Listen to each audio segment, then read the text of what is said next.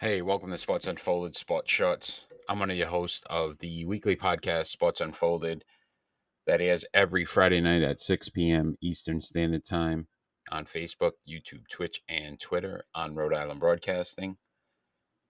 Normally like to come on and just have a quick discussion on one of the topics that are going on for the week. And this week I, I wanted to talk about the NFL kickoff and just the excitement around it, but sometimes the new head coaching and how it can affect the team. So we watched the Seattle Seahawks defeat the Denver Broncos, and Paul Hackett, head coach of the Denver Broncos, decided that he wasn't going to go for a fourth and five with Russell Wilson, who they invested all this money in to try to attempt a 64 yard field goal. And it's often questioned when a coach makes a decision and it doesn't ultimately work out. But this decision of not allowing your top acquisition of the offseason in his former home at least have an opportunity to get you a more manageable field goal was kind of baffling just the fact that you would not even consider making him your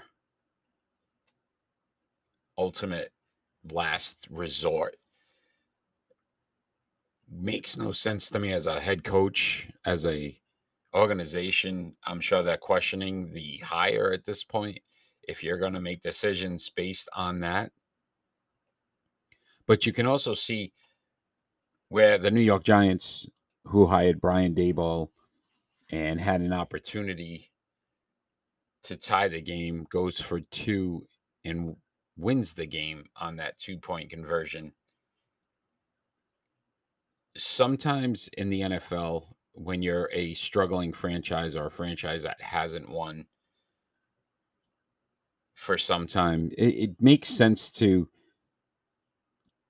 buck the trend and do something different to get some excitement, to build some excitement, even in a loss. At this point, do we expect the New York Giants to win the NFC East and, and go on to the the playoffs and possibly a Super Bowl? No. I mean, could anything happen? Absolutely. But this gives them an opportunity for their fans to see that their head coach is willing to take chances, is willing to do what it takes to try to win a football game. And ultimately, that's going to make the difference in some of these close games where teams are going to have to play to win versus play to tie. We saw it with the Houston Texans and Lovie Smith, who decided to play for a tie instead of trying to go for a win. And I would question that as a Houston Texan fan. What would I say to anybody about the NFL or my franchise when my franchise decides that a tie is better than a win? Another organization that we really don't expect to be in the playoff mix to win a major amount of games and yet here we are. They got their tie. So if they go 0 16 and 1 with that tie, would it really have mattered at that point? This is where sometimes when organizations are hiring head coaches, I think the first question should always be do you play to win? Herm Edwards said it best at one of his press conferences back in the day when he was the New York Jets head coach. We play to win the game. You play to win the game. How a coach decides a tie is better than a win makes no sense to me. Brian Daboll very easily could have got crucified in New York if that two point conversion didn't work and people would have questioned that move. But then you got to question the move of kicking a 64 yard field goal and missing it. You got to question playing for a tie. So no matter which direction you go as a head coach, you're going to get criticized unless it works. And there's been tons of time. Uh, I can even most recently with the New England Patriots against the Miami Dolphins, where it was fourth and five at the end of the first half, and the analyst, I, I believe it was Adam Archuleta, said he didn't like the decision to go for it, and they threw a slant to Jaylen Waddle, which ended up being a touchdown. Again, if it doesn't work, it would be questioned, but when it does, the head coach is a genius. So you you have to take everything in stride. I would just question when you have a quarterback that you have paid a ton of money to allow him to at least have the ball in his hand. We saw this mistake in a Super Bowl when the Seattle Seahawks didn't run the ball with Marshawn Lynch, which would have made more sense than trying to throw some trickery. These coaches sometimes get in their own heads and make decisions that ultimately affect them either positive or negative. Paul Hackett uh, hopefully learns from this experience and says, you know, I think less people would have criticized him for at least attempting to go for it because of who your quarterback was and how much money you're paying him. And ultimately, he is your franchise.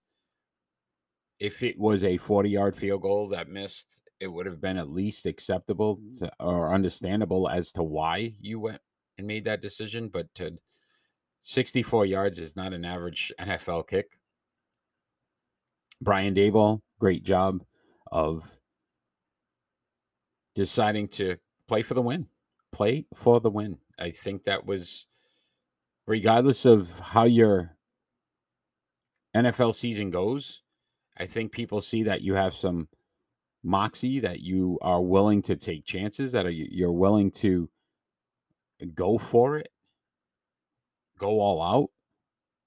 That goes a long way with your team as well, because your team feels like if they're in a situation to win a game, you are ultimately going to make a decision to try to win that game.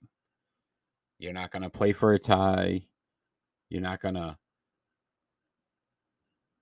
like last season with Joe Judge, go for it on a fourth and I think it was seven, eh, and he decided to run a quarterback sneak because he really wasn't playing to win. You're playing to win. Great job. Lovie Smith, at no point should you play for a tie? It absolutely makes no sense in the world. You play to win the game. Win the game. Go out and win the game. And if you lose the game, at least you can hold your head up high and say, at least we tried to win. At least we tried to get a W versus a tie that ultimately will not affect your season. That's my take on some of the head coaching in the NFL in week one. Again, I am Eric, one of the hosts of the weekly podcast Sports Unfolded. We are on every Friday night at 6 p.m. on Facebook, YouTube, Twitch, and Twitter. Check us out. We're 6 p.m. Eastern Standard Time on Facebook, YouTube, Twitch, and Twitter, only on Rhode Island Broadcasting. Thank you for listening. Take care.